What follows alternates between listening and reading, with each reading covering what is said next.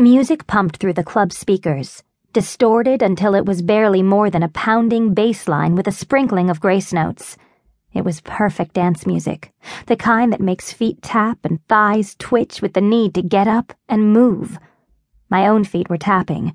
I forced them to stop. There'd be time for that soon enough, but for the moment, waiting was still the name of the game. I hate waiting. Sarah had managed to acquire a half circle booth that was empty except for us. It would have been impossible for anyone else. I'm not even sure she realized she was doing something impressive. I leaned sulkily back in my seat, trying to look casual as I sipped my non alcoholic cosmopolitan, club soda, grenadine, and a maraschino cherry for that finishing touch, and scanned the dance floor.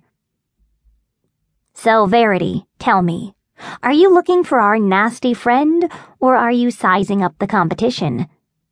Sarah's tone was mild, but I could recognize the warning lurking underneath the question. Sorry, I said, looking guiltily away from the floor. Aren't you always? Sarah was sitting in the center of the booth, partially so she could lounge nonchalantly against the burgundy vinyl cushions and partially so she wouldn't be in the way if I needed to move suddenly. Her choice of seating had the added bonus of keeping the crowd at a distance, since the full length of the table was between her and the rest of the club. Sarah doesn't like being touched, something that's generally viewed as a major loss by the male population of whatever city she's in. She has classical black Irish coloring, with pale skin, thick black hair, and eyes that are an almost perfect ice blue. Add in her svelte figure and delicate features, and it's no wonder she's beating the boys off with a stick. Not that most of them would know how to handle the revelation that she bleeds clear and doesn't have a heartbeat, but hey, what's a little inhumanity between friends? Sarah's family, even if it's through adoption and there's something to be said for bringing a telepath along when you're hunting rogue cryptids through Manhattan's hottest party spots. Without her, I never would have been able to get past the velvet rope. She was still eyeing me. My mind's on the job, I said defensively, plucking the cherry from my drink. Really? I swear. Uh huh. Sarah raised an eyebrow.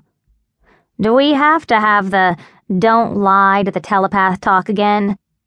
It won't take long. I say, don't lie to the telepath. It never works. You glare at me, and then you go find something you can hit. Finding something I can hit is the plan. I popped the cherry into my mouth as I glanced at the dance floor. Mmm, food coloring and sugar. He'll show. His patterns have been regular up to now, and this is the next stop on his circuit. Well, I don't know how much help I'm going to be. Ghoul minds are hard to tell from human minds under the best of circumstances. With this many drunk, horny people in one place, I'd be lucky to spot a serial killer, much less a ghoul. If you do spot a serial killer, let me know. Sitting here is making my feet itch.